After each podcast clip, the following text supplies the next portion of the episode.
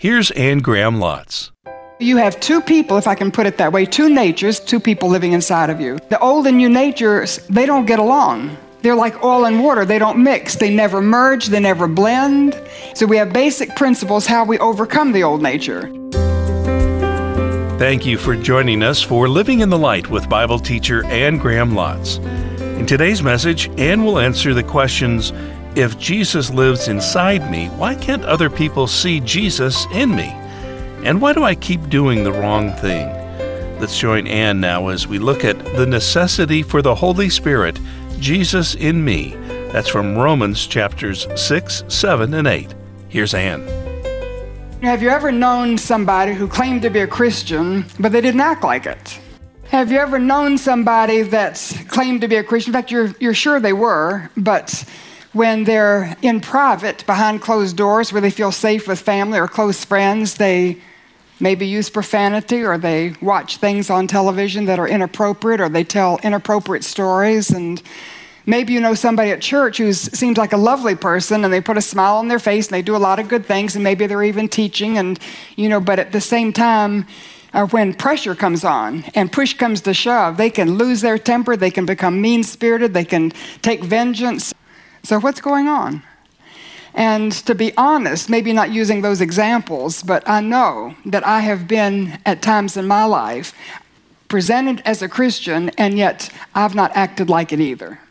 And I expect if you're honest, you would say the same thing. That there are times when we call ourselves Christians, but we don't act like it, even though we want to. So, what's wrong? Who am I?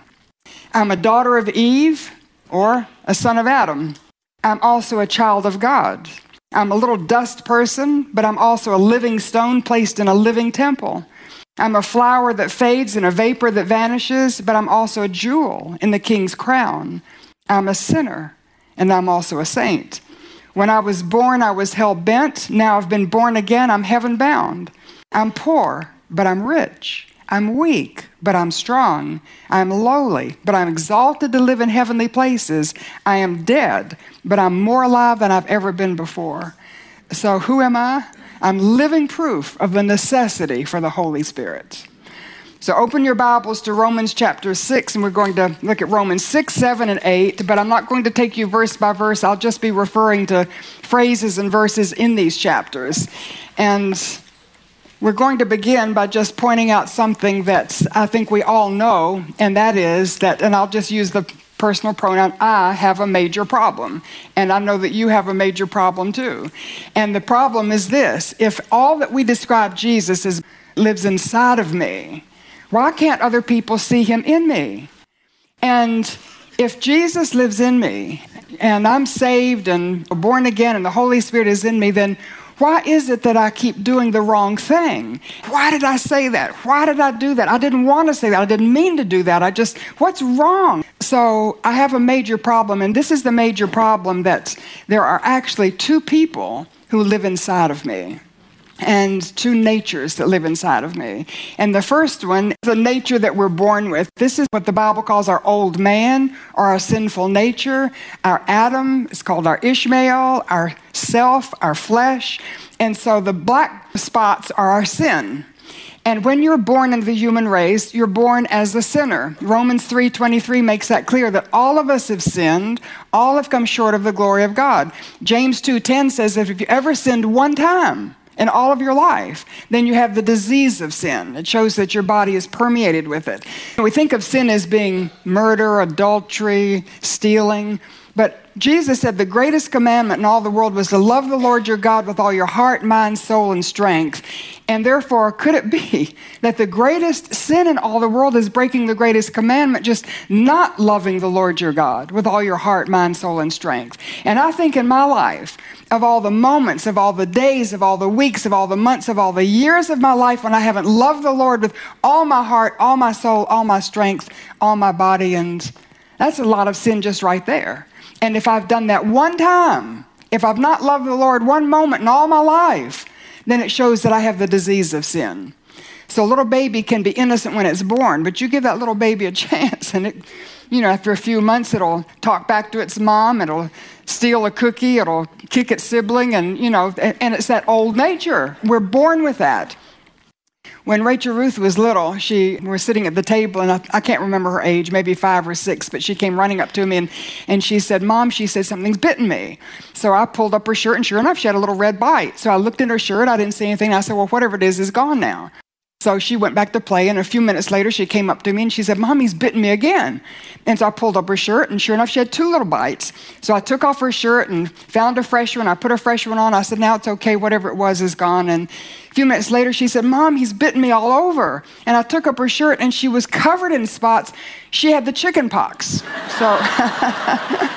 So the first little spot showed that her body had the disease even though she hadn't broken out.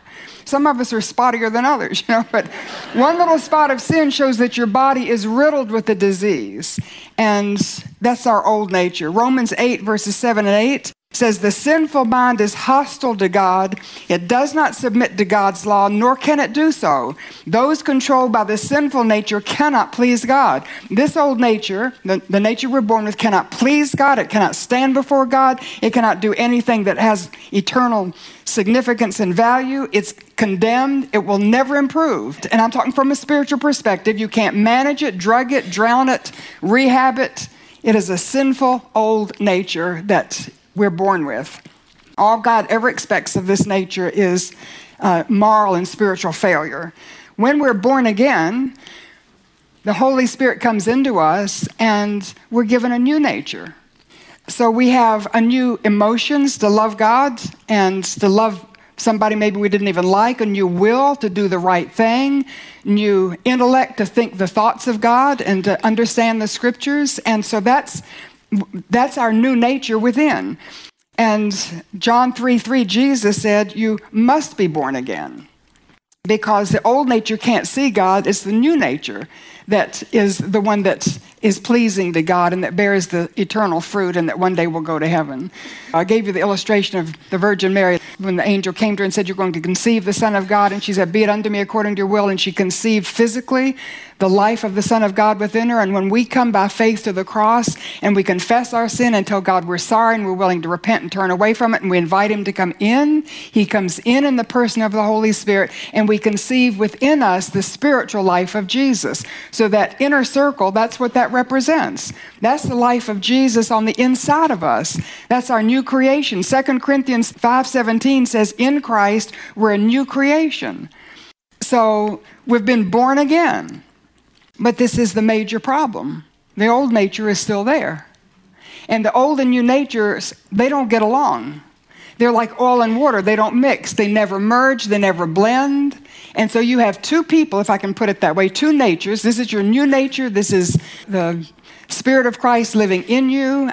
This is your new man, as the Bible calls it, and living right within that old nature within your same body. So you have two natures, two people living inside of you. So we have basic principles how we overcome the old nature. And the basic principles, I'll give them to you, then I'll explain them to you. It's very simple. You know God's word, and you apply God's word, and you obey God's word. So that's the way you overcome that old nature. So, first of all, we know God's word. And in verse 3, it says, Don't you know? Verse 5, we know. Verse 9, we know. Verse 16, don't we know? So it's emphasizing there's something we need to know. And actually, two things in this passage. One, we need to know about the death of Jesus. And when Jesus died on the cross, he not only paid the penalty for our sin, so he took the judgment that should have been yours and should have been mine. And because he died on the cross in my place, and when I claim that for myself, I'm forgiven of my sin, I'm delivered from God's judgment, I'm delivered from hell, I can go to heaven. I'm made right with God, okay? Praise God. So the death of Jesus has set us free from the penalty of sin. But listen to me, there's something else we need to know. The death of Jesus has also set us free from the power of sin in our lives. So when Jesus died, his death is sufficient to break the power of that old nature. Example would be an alcoholic who's very addicted to alcohol and just can't ever get enough of it, and he dies, and you can take the bottle of his favorite liquor and you can wave it under his nose and you can pour it on him. He doesn't flicker an eye, he doesn't move, he doesn't want it anymore. He's dead. Okay? So that old man through the death of Jesus is dead. without that new nature, it's what Kanye West called just a dead man walking, you know? We have the life of Jesus within us, but we have this old man through the death of Jesus has also been put to death. It's died with Jesus. So we need to know about the death of Jesus and his power to set us free from the power of that old nature. Second thing we need to know is about the resurrection of Jesus. And when Jesus was raised from the dead, when we identify with his life, we're raised with him into a new life. So let me go back and look at chapter 6, verse 3 in Romans says, Don't you know that all of us who were baptized into Christ Jesus were baptized into his death? So that's what we've just talked about. And in verse 6, we know that our old self was crucified with him so that the body of sin might be done away with, that we should no longer be slaves to sin, because anyone who has died has been freed from sin, like the alcoholic who's died to alcohol. He doesn't care about it anymore. All right, so then we know about the resurrection, going back to verse 4. We were therefore buried with him through baptism into death, in order that just as Christ was raised from the dead through the glory of the Father, we too may live a new life. If we have been united with him like this in his death, we will certainly also be united with him in his resurrection. So we know about the resurrection that when Jesus was raised from the dead, he gave us eternal life. He opened heaven for us. We have a personal relationship with God now. We're going to live with him forever when we die, but also He gives us this new life to live. And He expects us to live in that new life. And like Lazarus, when He raised him from the dead, you remember? And He stood in the the opening of his tomb and he was all bound with the grave clothes. And Jesus didn't raise him from the dead so that he could just stand there like a mummy. So he said, Martha, unwrap him because Jesus raised him from the dead so that he could walk in newness of life. And Jesus has in his death, he's put to death that old man, but then he raises us into new life and expects us to live in this new nature and to enjoy the abundant life and the life of Christ that he's won for us through his death and resurrection. So we know God's word as it applies to his death. We know his word as it applies to resurrection. In fact, if you're in a Baptist church, you know, every time somebody's baptized and they immerse them, I'm not sure about some of the other denominations, but they put you under the water and they say you identify with Jesus in his death and you're buried in the water. And then they, when raise you, they say you're raised now to walk in new life. And that's what the picture of that water baptism is dying to yourself and being raised to the new life in Christ. Okay? So we know that. Second principle is that we apply God's word. So in verse 11, it says, Count yourselves dead to sin, but alive to God. So the Ephesians talks about putting off the old man and putting on the new man. So, for instance, well, let's see in verse 13, I'll read it. It says, Don't offer parts of your body to sin, but rather offer yourselves to God. So you put off worry, and I put on peace, and I put off hate, and I put on love, and I put off bitterness, and I put on forgiveness. So we just take what we know and we apply it to those feelings. We want to deny the old nature and its emotions, will, and intellect. We want to put on whatever, not the opposite, but what the new nature, emotions, will, and intellect would be.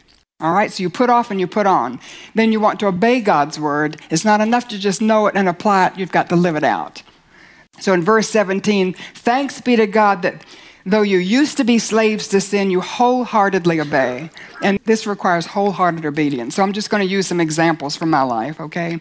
So I know that the Bible says that I'm not to worry about anything. One of my life's verses is Philippians 4, verse 6 that in nothing be anxious. All right, so I know I'm not supposed to worry. So I apply that to my health situation. So when I went into the doctor, and nobody in my family has ever had this kind of cancer, and very few of us have had cancer at all, and I have a huge family, and then they diagnosed me with cancer. So I tend to worry. I've, you know, that's one of the besetting sins, although God has given me wonderful victory over it. But that, that's enough to rattle your cage, right? So I know that I'm not supposed to worry. I apply it to that diagnosis, but then I have to obey it.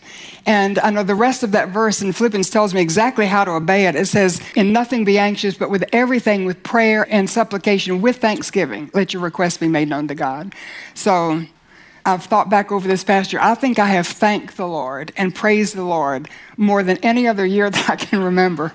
and I've prayed and I've asked Him for help and healing and just to make it through some of those treatments. But every time we went to the hospital and chemo and radiation, Morrow and I fact, the first few times we went to the hospital, and it's so daunting.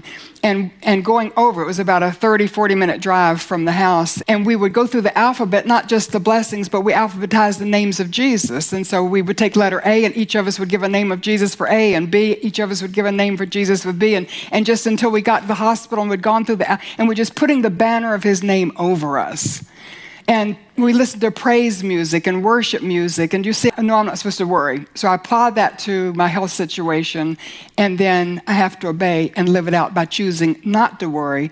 And then came the peace, which is the next verse in Philippians. And the peace of God that passes all understanding would guard your hearts and minds through Christ Jesus. And I experienced that. And Joshua 1 9 says not to be afraid. And there are other scriptures that, again and again, we're told, do not be afraid, do not be afraid, do not be afraid. So I applied that after going through, you know, all the surgery and the treatments and the radiation and everything. Then I have a seminar here at the Cove in August.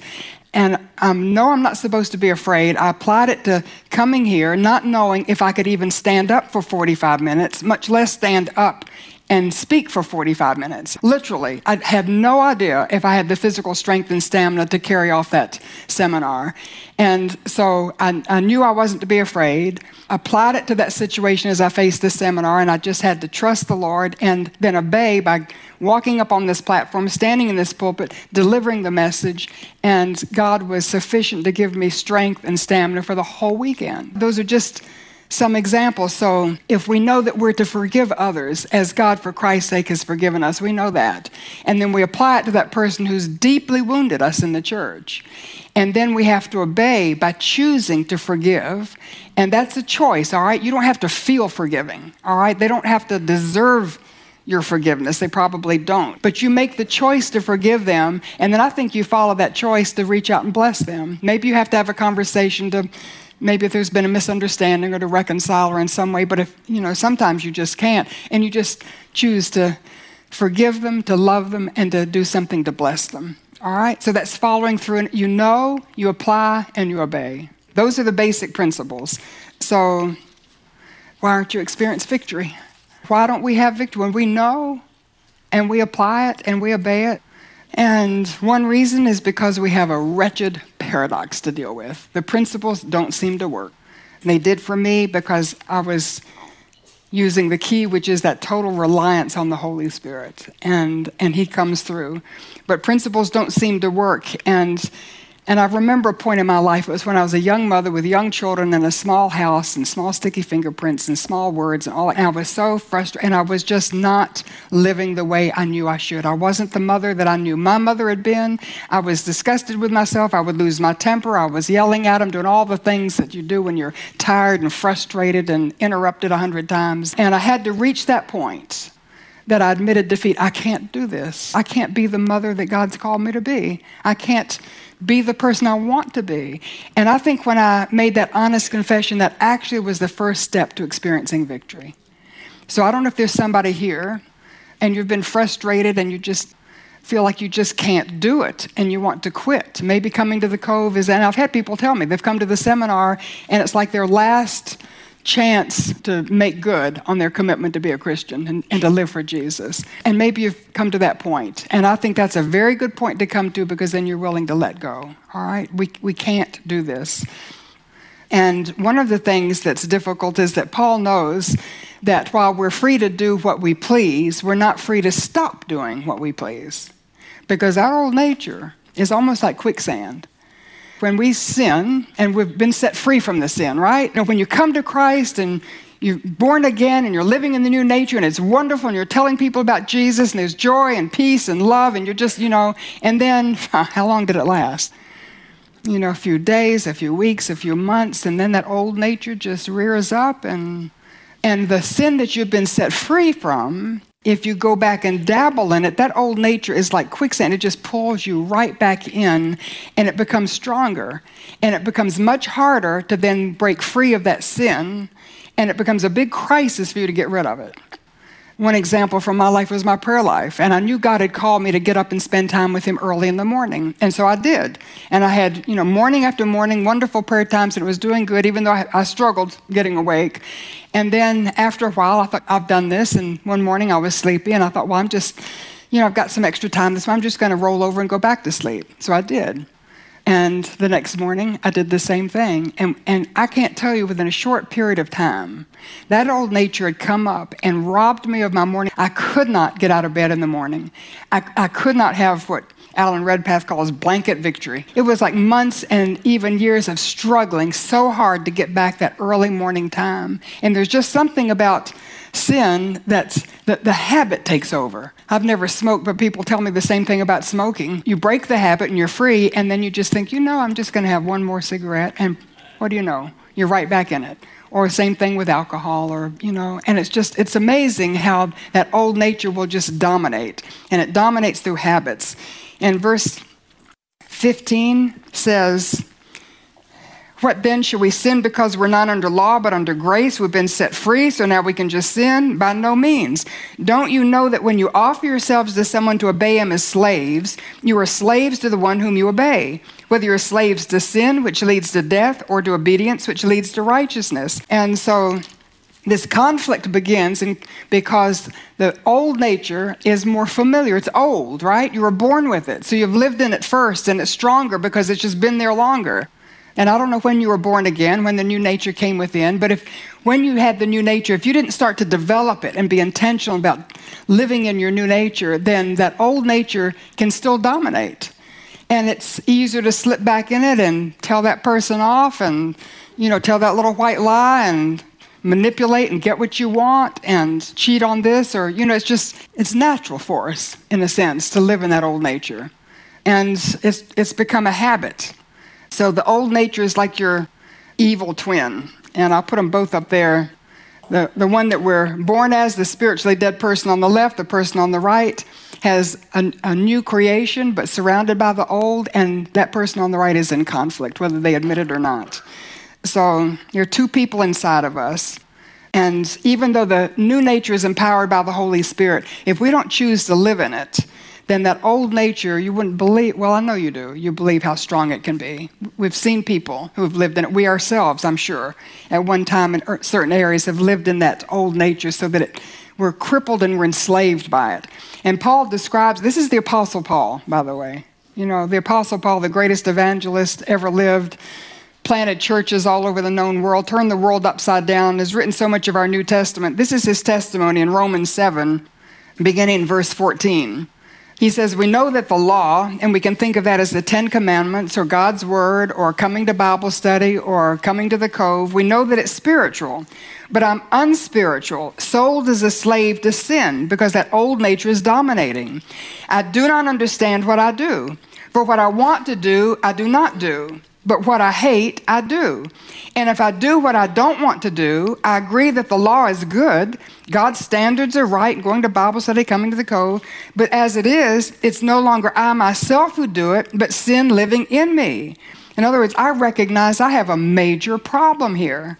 For I know that good itself does not dwell in me, that is, in my sinful nature. I can't make it good. And, and by the way, didn't you think there was some good in your sinful nature? You know people say there's some good in everybody? Well, there's not from God's point of view. There's none righteous, no, not one.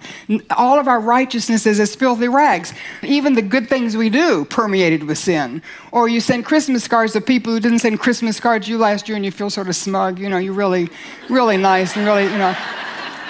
Or you pray in public and the prayer comes out lovely and people afterwards say, you know, that was just such a beautiful prayer. And you think, yeah, you know, it was. And uh, so even the good things we do are permeated with sin. So there's none righteous, no, not one. There's no good in any of us at all. In verse 18, I have the desire to do what is good, but I cannot carry it out. I have no power in myself. For I do not do the good I want to do, but the evil I don't want to do, this I keep on doing. Now, if I do what I do not want to do, it's no longer I who do it, but it is sin living in me that does it. The old nature will never change. The old nature will never get better. The old nature will, you know, never improve. And you can get so exasperated that God will just let you fail and fail and fail and fail until you're so exasperated that you admit from experience there's nothing good in you at all.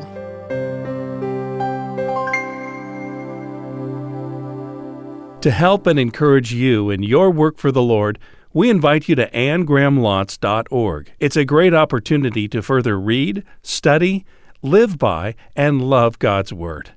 You'll find Anne's daily blog, her messages, Bible studies, books, audio, and video that will enhance your study, your going forward that Ann spoke of today. And plan to join us again for Living in the Light.